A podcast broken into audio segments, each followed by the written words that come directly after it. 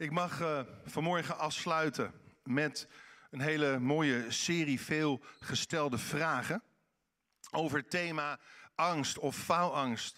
Een veelgestelde vraag, hoe ga ik om met faalangst in mijn leven? Men zegt dat we in het tijdperk ook van de angst leven. 10 tot 20 procent van de kinderen in het onderwijs leidt aan faalangst. Wist je trouwens dat maar liefst 61 procent van alle Nederlanders regelmatig last heeft van faalangst? De mens lijdt het meest door het lijden dat hij vreest. Hoeveel van ons, hoeveel van jullie hebben ooit het antwoord geweten op een vraag uh, in de klas, tijdens een cursus, tijdens een onderwijsmoment, maar waren bang om hun hand op te steken? Wel eens, wel eens meegemaakt? Je weet het, maar je durft eigenlijk niet uit vrees, uit angst, uit faalangst je hand op te steken. Waarom? Uit angst misschien om uitgelachen te worden. Uit angst misschien om als wijs, neus of nerd weggezet te worden. Uit angst misschien om toch niet helemaal het goede antwoord te hebben. En, en voor gek te staan. In onze Nederlandse cultuur wordt faalangst ook erg sterk in de hand gewerkt door een aantal aspecten. We zijn in onze wortels zeer Calvinistisch. En dan in de negatieve zin van het woord. God kijkt mee en is niet zo blij met wat hij ziet als hij naar ons kijkt. Het is niet snel genoeg, goed genoeg. En we leren ook op school om heel erg kritisch te zijn. En op zich kan kritisch zijn goed zijn natuurlijk, maar ik denk dat we soms in ons landje een beetje te kritisch zijn. En, en we staan altijd klaar met ons beschuldigende vingertje, ons veroordelende vingertje.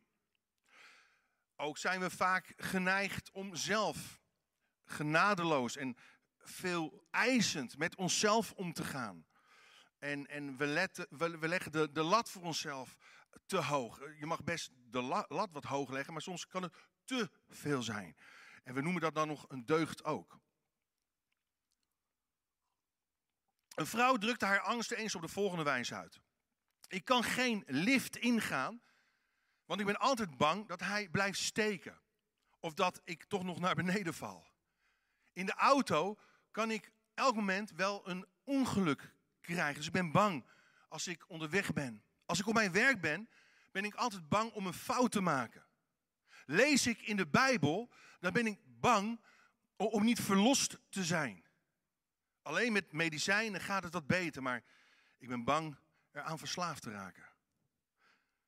Vrees of angst is vaak het tegenovergestelde van geloof of vertrouwen. De psalmist, hij zegt juist, lees mee, als alles mij angst najaagt, stel ik op u mijn vertrouwen. Dat is een keuze. Dan kies ik ervoor om mijn vertrouwen vooruit te laten gaan, voorop te laten gaan. Faalangst is een fenomeen waar iedereen wel eens last van heeft. En natuurlijk een bepaalde mate van faalangst kan gezond zijn. Het zet de geest op scherp. Maar soms kan de druk zo groot zijn dat het omslaat in depressieve gevoelens of in paniekaanvallen. Soms kan het zijn dat mensen professionele hulp nodig hebben om hen te helpen met angststoornissen of bepaalde angsten om te gaan. En dat is geen schande. Om hulp vragen is sowieso geen schande. Weet je, grote artiesten, kunstenaars, topsporters hebben ermee te maken. Hoeveel ze ook bereikt, hoeveel ze ook gepresteerd hebben. Faalangst overkomt de beste. Hele carrières kunnen er zelfs op stuk gaan. En helaas vinden mensen het een soort van taboe om erover te praten, om het bespreekbaar te maken. Ook op de connectgroep ga met elkaar over in gesprek, is belangrijk. Hoe ga je ermee om? Hoe kunnen we je ermee helpen? Deel het. Weet je, veelbelovende jonge mensen breken door de gevolgen van hun angststoornis vaak hun studie of hun werk af, hun carrière. Want ze raken verstrikt in gedachten die alleen nog maar beheerst worden door het negatieve. negatief denken over zichzelf, over de toekomst. Letterlijk betekent faalangst de angst om het fout te doen, om afgewezen te worden en niet bij te horen. Het is alsof je je steeds moet bewijzen. Terwijl je van tevoren voelt, het gaat niet lukken. Het woord angst in het Latijns, angina, betekent vernauwing van de luchtpijp. Dus met andere woorden, de, de angst sluit op. De angst benauwt. Ze belemmert ons te groeien. Ze belemmert ons uh, in onze ontwikkeling. Geestelijk, maar in elk opzicht. Ook relationeel. Het belemmert ons om open te staan voor vernieuwing, verandering, voor ideeën van andere mensen. Vrees of angst kan dus een destructieve, vernietigende emotie zijn. Die controle neemt niet alleen over ons, ons leven, ons menselijk dagelijks leven, maar ook over ons geloof. Onze manier van denken over God. Nou, wat zegt de Bijbel? Even een Bijbelse basis wil ik hier neerleggen. Laten we kijken in Psalm 46. Wat de Bijbel zegt. God staat daar, is ons een toevlucht. Hij is een sterkte. Ten zeerste bevonden. Ik heb de MBG uitgekozen, want ik, ik vind dit een hele mooie vertaling. Ter zeerste bevonden, een hulp in benauwdheden. Daarom zullen wij niet vrezen. Al verplaatsen zich de aarde, al wankelden de bergen in het hart van de zee. Laat af, staat hier, en weet dat ik God ben. Ik ben verheven onder de volken. Ik ben verheven op de aarde. De Heere, de Heerscharen, is met ons. Een burcht is ons de God van Jacob. Een burcht. Hier, hier duikt een prachtig beeld op over wie God is. Over wie Hij voor ons wil zijn. Een toevlucht, een burcht, een schuilplaats. Maar wat betekent dat? Die toevlucht in God precies. Die veiligheid in de Heer. Betekent dat dat als je maar hard genoeg bidt, hard genoeg gelovig bent, dat je dan niets meer zal overkomen? Nou, zo makkelijk komen we er niet vanaf. Er is een verschil tussen een leven waarin geen kwaadje overkomt en een leven waarin je je veilig en geborgen mag weten wat er ook gebeurt, ondanks de omstandigheden. God is ten zeerste bevonden. Juist een hulp in benauwdheden. Juist als je, als je angstig bent. Je kunt er wel tegen vechten, maar dat helpt soms niet. Soms moet je ervoor kiezen om in God te schuilen. Om te zeggen, Heer, ik stel mijn vertrouwen op U, wat er ook gebeurt. Waar ik ook doorheen ga. En Hij komt je tegemoet als een helper, als een bondgenoot, als een partner. Als iemand die meestrijdt en als iemand die meeleidt. Angst. We zijn uh, een paar weken geleden inmiddels alweer teruggekomen van vakantie. We hebben um, een heerlijke vakantie gehad, zou je zeggen. Als je uh, naar mijn post kijkt op social media, dan, dan denk je, oh wat fantastisch. Wat hebben ze een heerlijke, geweldige vakantie gehad. En mooie plaatjes van de zee en ehm, mooie plaatjes van de natuur. We zijn naar Kreta geweest. Maar oh, wat hebben we allemaal voor die tijd, tijdens die vakantie en na die tijd meegemaakt. Dat zet je natuurlijk niet op social media. Hè? Maar goed, normaal gesproken, het begon eigenlijk, nou, onze dochter, een van onze dochters, Esther, kreeg corona. Een week voordat we op vakantie zouden gaan. We wisten vrijdag nog niet of we zaterdag konden vliegen. Dus dat was al een onzekere periode. Maar goed, gelukkig werd ze negatief getest op vrijdag, dus we konden gaan. We gingen weg. Het paard van Angelique werd ziek. Tijdens onze vakantie hebben we moeten beslissen om het paard te laten inslapen. Nou, dat was een schok, niet alleen voor Angelique en de meisjes, maar ook het gezinshuis die, erop, uh, die er gebruik van maakte. Tijdens de vakantie kreeg Anthony midden op straat een toeval, een epileptische aanval. En we zaten ergens in een gehucht, er waren alleen maar drie restaurantjes, verder was er niks. En midden uh, op straat kreeg hij een, een, toeval, werd paars, blauw, ik weet niet wat. Het is gelukkig goed gekomen. Mijn vader werd uh, de volgende dag opgenomen in het ziekenhuis. Nou, oké. We zeiden, heer, wat gebeurt hier? Wordt het ons niet gegund om even twee weken op vakantie te gaan? Ik zei, joh, we gaan ervoor kiezen om de knop op te zetten en te genieten. Wat er ook gebeurt, hoe vervelend het ook is. We gaan ervoor kiezen om ons vertrouwen op God te stellen. Hoe we hier ook uit gaan komen. Als klap op de vuurpijl. Normaal gesproken ben ik toch wel een beetje angstig om een vlucht te missen. Ik heb veel gevlogen in mijn leven. En eh, normaal gesproken kijk ik heel goed op, uh, op het schema van naar welke gate ik moet gaan. Maar ik liet het nu helemaal over aan Angelique, mijn lieve vrouw. Vrijdag waren we 29 jaar getrouwd. En ik, ja, op de een of manier, ik, ik, uh, ik, ik liep op dat vliegveld in Ghana in, in vakantiemodus. En dat komt wel goed, vertrouwen, hè? vertrouwen. Komt wel goed. En Angelique die zei, en die had alle tickets in haar, in haar iPhone staan. En ze nou oké, okay, hey jongens, we moeten naar gate, gate 5. Dus wij met z'n allen naar gate 5 in de vakantiemodus. Konden nog even shoppen, belastingvrije producten kopen. En om vier uur zou het vliegtuig vertrekken. En om tien voor vier vond ik het angstaanjagend stil bij gate 5. Dus ik dacht, ik ga toch even checken. En ik zie final calling, final calling. We vlogen op Bremen aan. Last call, last call, passengers to Bremen. Ik denk, hè?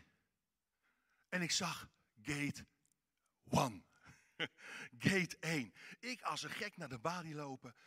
Ze waren net de boel aan het sluiten. Ik zei, wacht, wacht, het vliegtuig staat er nog. Too late, too late, too late. You missed your flight.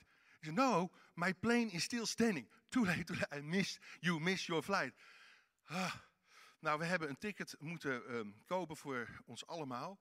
Wat ik geloof twee keer zo duur was, een enkele reis terug, als een retourticket. Die we aanvankelijk hadden gekocht.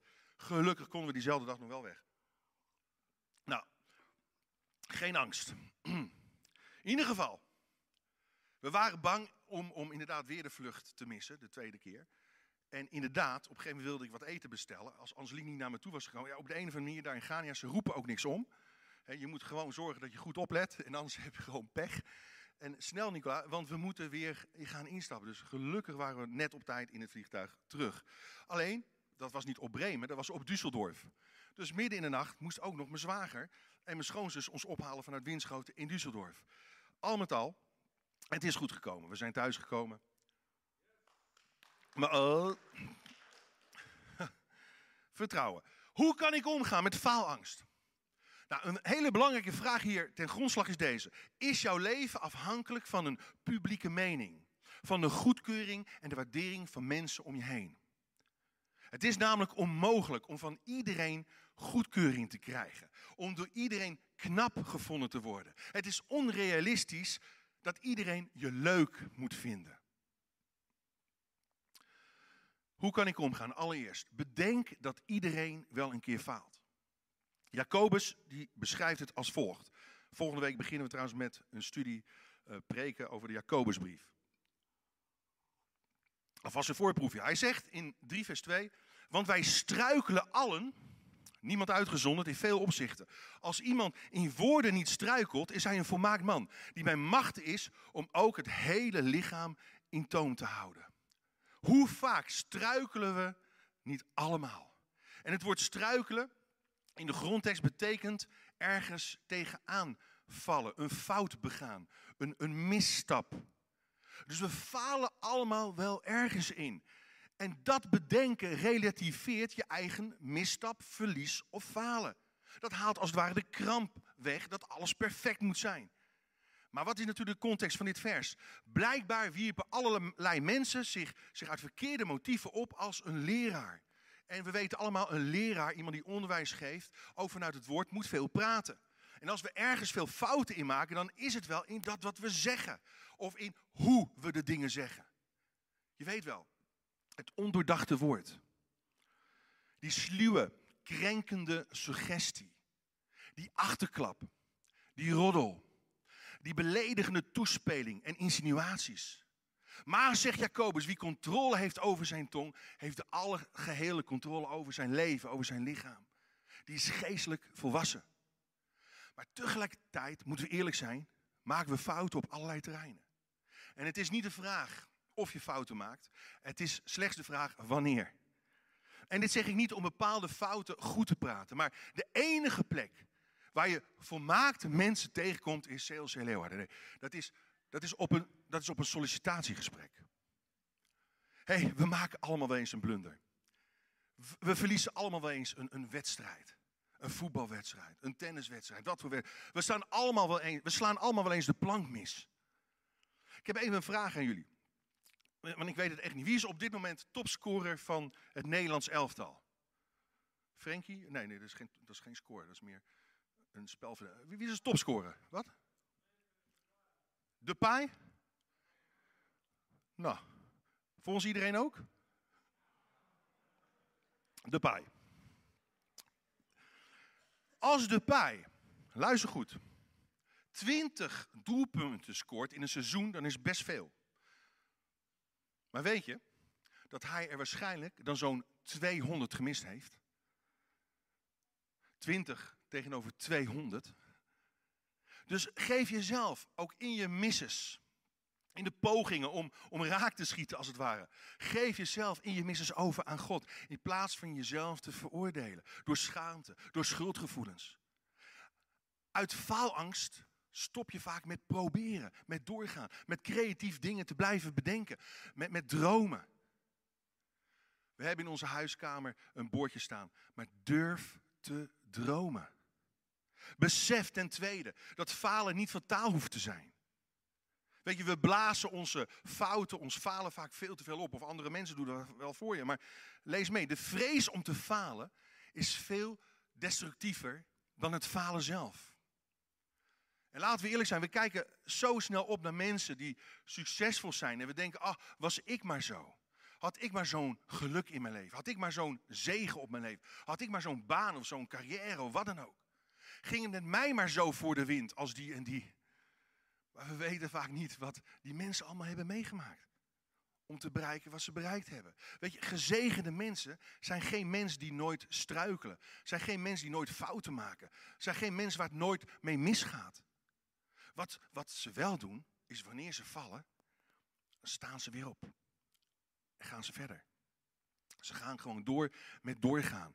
En dit is een Bijbels principe, ook werkzaam voor mensen die rechtvaardig door het leven willen gaan. Zo staat er in Spreuken 24, vers 16. Want de rechtvaardige kan vaak vallen, maar zal net zo vaak weer opstaan. Amen. Weet je, je bent geen mislukking als je faalt. Als je maar weer verder gaat. Dat is wat gewone mensen buitengewoon maakt. Nou, wil je faalangst terugdringen in je leven? Laten we eh, falen dan eens goed definiëren. Wat is falen? Luister goed. Het is niet je doel niet bereiken. Het is wel het niet proberen om een doel te bereiken. Falen is niet je droom niet bereiken of in vervulling zien gaan. Falen is wel geen droom voor je leven hebben of geen droom zoeken of de wil van God niet zoeken in je leven. Falen is niet struikelen en vallen.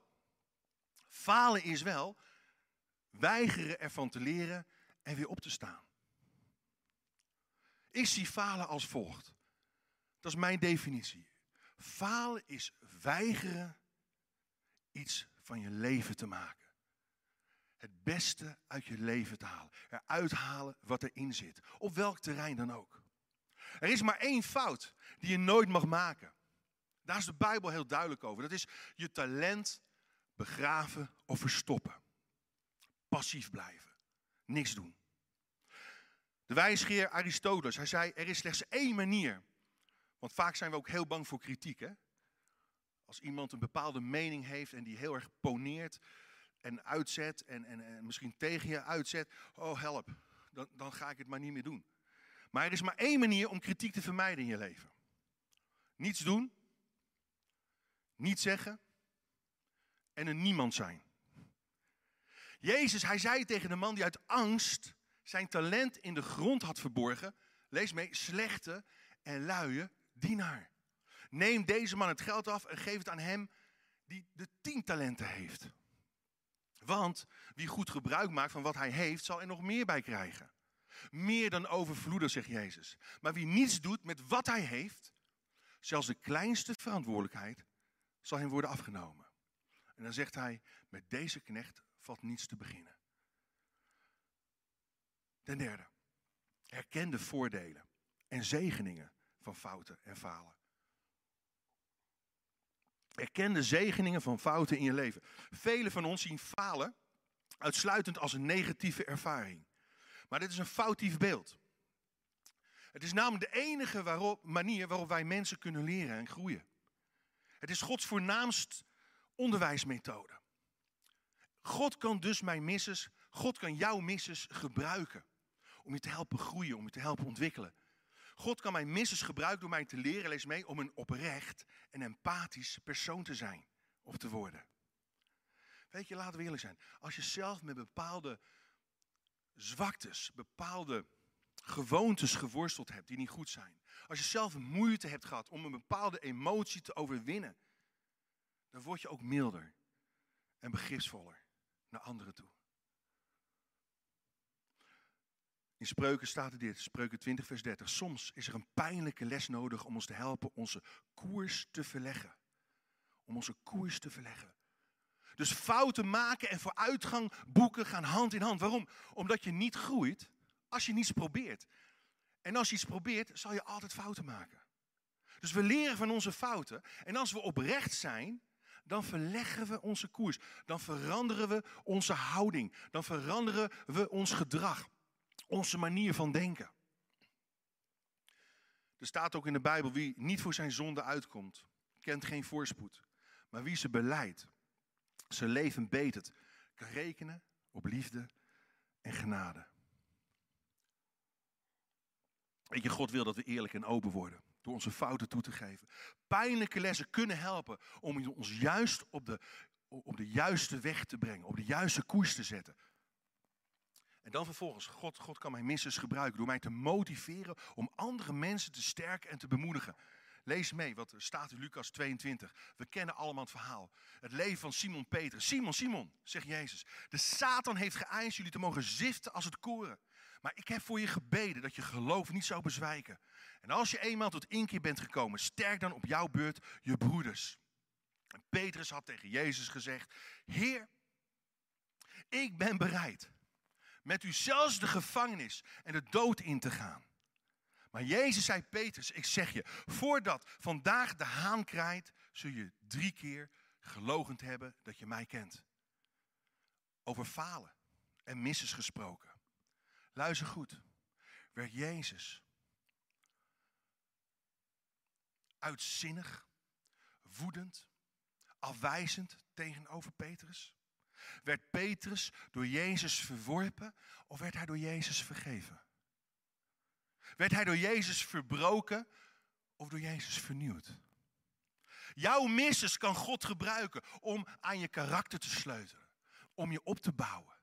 Jezus, hij motiveert hier Petrus bij voorhand om zijn broeders te sterken, te bemoedigen. Dus trek lering van je fouten, zodat je anderen kunt helpen. Oké, je wordt misschien gezift, je wordt door elkaar geschud. Maar Jezus zegt, ik bid voor je. Dat je geloof niet zal bezwijken. Petrus, hij kwam tot inkeer. Waardoor Jezus hem kon herstellen in zijn bediening. Om de kerk te leiden en te voeden in liefde. Door zijn fouten om te buigen in nieuwe kansen. Dus misses maken een doorzetter van je. Misses maken je nederig en invoelend naar anderen toe. Misses trainen je geloofspier. En dan ten vierde, ontspan je in Gods genade. Als jij denkt dat God alleen maar van je houdt, als jij volmaakt bent, dan mis je de centrale boodschap van de Bijbel. God houdt van, jij, van jou, niet om wie jij bent, hij houdt van jou om wie hij is. En God houdt van jou, ondanks wie jij soms bent. Dat heet in de Bijbel genade. Weet je, jezelf altijd vergelijken met anderen. En er dan zelf minder uitkomen, maakt niet blij. Daarom hebben we evangelie nodig. Want dat is per definitie blij nieuws. Ons grootste probleem, dat we onvolmaakt zijn en zwak zijn en fouten maken, is opgelost door Jezus. Hij heeft voor onze onvolmaaktheid betaald. Jij mag rust vinden in de waarheid dat God jou 100% ziet zitten en van jou houdt, zoals hij van Simon Petrus hield. Dat is de basis van waaruit je functioneert. Het kruis heeft onze waarde bepaald. Het bloed van Jezus heeft eens en voor altijd onze waarde bezegeld. Alles wat tegen ons pleitte, heeft Jezus aan het kruis gespijkerd. Er staat in Colossense 2, vers 14. Hij heeft ons strafblad dat tegen ons getuigt, de lijst met regels waaraan we ons niet hebben gehouden, verscheurd. Dat bewijs heeft hij vernietigd door het aan het kruis te slaan. Weet je, de bewijsstukken die de duivel tegen jou en mij had, heeft God uit zijn handen geslagen. Hij heeft ze vernietigd. Hij heeft ze verscheurd. Al die dingen die jou veroordeelden. De duivel, hij kan niets tegen jou beginnen. Hij is ontwapend. Want je strafblad is weg. En weet je wat de boodschap is van het evangelie? Dat is deze. Angstige ervaringen gaan veranderen in groeiervaringen. Vrees buigt God om in vertrouwen. Bekrompenheid in bezieling. Passiviteit in passie. Dat is het werk van genade. Laten we luisteren hoe Mijnse Wijma deze waarheid heeft ervaren in haar leven. In een leven vol, vol faanangsten. Zullen we haar even een aanmoedigend applausje geven?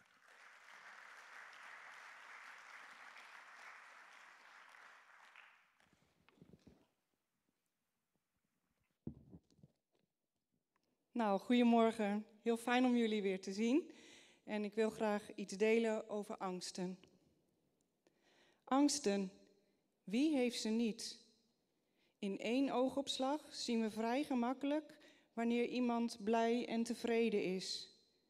Maar aan de buitenkant zien we de diepere laag die er ook is, vaak niet direct. Hoe zien we elkaars diepste angsten? Wij zien op het eerste gezicht niet dat iemand met fundamentele angsten knokt, omdat hij of zij kort geleden bij een graf stond, werkloos is geraakt, afwezige, maar nog levende ouders heeft. Ook zien we niet dat iemand vol angst in een relatiecrisis zit, angstig knokt tegen suïcidale gedachten, met een tumor in het lichaam rondloopt, voor oorlog is gevlucht of gepest wordt. Al die onzichtbare angsten houden we vaak netjes verborgen. Wij zien vooral de buitenkant. Die laten we ook gemakkelijker zien aan elkaar. Ook ik heb angstaanjagende situaties meegemaakt. Inmiddels ben ik gelukkig en leef ik op Gods stevige fundament. Maar in mijn jonge jaren was ik 24 uur per dag letterlijk doodsbang. Enkele kinderen werden uit huis geplaatst, maar ik niet. Ik kende geen bestaansrecht. Wie mij kent, weet dat ik daar een boek over heb geschreven. Jarenlang liep ik op mijn tenen en hield alle gevolgen, herinneringen en angsten keurig verborgen. Eigenlijk leefde ik niet. Ik kon niet meedoen met gesprekken, want ik verborg mijn geschiedenis. Eigenlijk verborg ik mezelf. Daardoor en door eerder gedwongen isolement leefde ik zonder netwerk. Ook kreeg ik geen studiekansen of diploma's. En Nederland is een land van diploma's. Uiteindelijk werd ik enkele jaren geleden door de lichamelijke en mentale gevolgen van mijn verleden volledig afgekeurd. Ook dat bracht weer angsten naar boven wie ben ik en wie mag ik nog zijn? Velen van ons hebben ervaring met woorden en ervaringen die zo ontwrichtend aan ons kunnen plakken. God maakte ons en kent ons door en door, maar het zicht daarop kan door menselijke woorden, daden, oordelen, vooroordelen en door situaties die ons overkomen compleet vertroebeld raken. We denken zomaar dat de ander zijn of haar opleiding, label, diagnose, salaris, status, beperking, postuur of huidskleur is. En zo denken we dat ook wel eens over onszelf. Maar schiep God ons als juf, postbode, professor, vuilnisman, vluchteling, wees, directeur, ZZP'er enzovoort? Nee, God ziet ons zoals Hij ons schiep. Met gaven, mogelijkheden, kansen en bovenal tot eer van Hem. Waar onze wieg heeft gestaan, hoeveel liefde en kansen we hebben gekregen en in welk land we opgroeiden, is van cruciaal belang geweest voor wat en wie we zijn geworden. Maar dat is niet wie we zijn. Dat ben ik de afgelopen jaren gaan ontdekken. Het nu getoonde schilderij heb ik daarover geschilderd. Ondanks de angsten, duidelijk zichtbaar op het schilderij, er gebeurt veel. In ons leven gebeurt ook veel, waarin we waardoor we heel angstig kunnen worden. Maar ondanks die angsten waarin we leven, mogen we omhoog kijken om te zien hoe God naar ons kijkt. Ik las in de Bijbel wie ik ben in Gods ogen. God kijkt zo anders naar ons dan wij naar elkaar en naar onszelf kijken. Ik las, en dat geldt ook voor u en voor jou, ik ben een nieuwe schepping. Ik ben zijn kind. Ik ben door hem geliefd. Ik ben een tempel van God. Zijn geest woont in mij. Ik ben door Jezus gekocht en betaald. Ik vermag alle dingen in Hem die mij kracht geeft. Ik mag vrucht dragen. Ik ben het zout van de aarde. En dat is wat ik ben gaan doen. Ik heb me, weliswaar menselijk afgekeurd om te werken, beschikbaar gesteld voor Gods werk door mij heen. God gaat voor ons uit. Je mag angstig zijn, maar dat betekent niet dat je het niet kunt. Als God je ergens voor vraagt, zal Hij je er de woorden en de kracht voor geven. Zonder enige opleiding hangen er in drie jaar tijd 80 van mijn schilderijen door het hele land heen. Ze evangeliseren op allerlei muren. Drie jaar na het op de markt komen van mijn eerste boek is er, zonder dat ik dus toen de tijd zelf een netwerk had, een zesde druk van mijn boek gedrukt. En in februari komt er een tweede boek uit. Mijn afkeuring bleek Gods mogelijkheid voor mij om te evangeliseren. Angst, pijn en gevoelens van waardeloosheid kieper ik nog dikwijls voor Gods troon neer. En ik probeer het daar te laten. Ik kijk niet ver vooruit. Ik maak geen carrière. Ik heb geen doelen. Ik leef per dag in volledige afhankelijkheid met vallen en opstaan. Mijn eerste boek staat vol angsten. Mijn tweede boek staat vol vertrouwen. Ik ben God gaan vertrouwen. Ik hou zielsveel van Hem. God is ons stevige fundament. Op Hem mogen we bouwen. Hoe angstig en klein wij ons voelen. Kijk omhoog, zoals de mensen op het schilderij. God vertelt ons wie wij zijn. En wij mogen onze harten en de wensen van onze harten bij Gods hart brengen. Wij mogen vol vertrouwen onze hand in de liefdevolle hand van onze Hemelse Vader leggen. Met Zijn handen schiep Hij ons. In Zijn handpalm staan wij gegraveerd. Zijn hand reikt naar ons om ons te leiden, zonder angst op weg aan Gods hand, in Gods hand.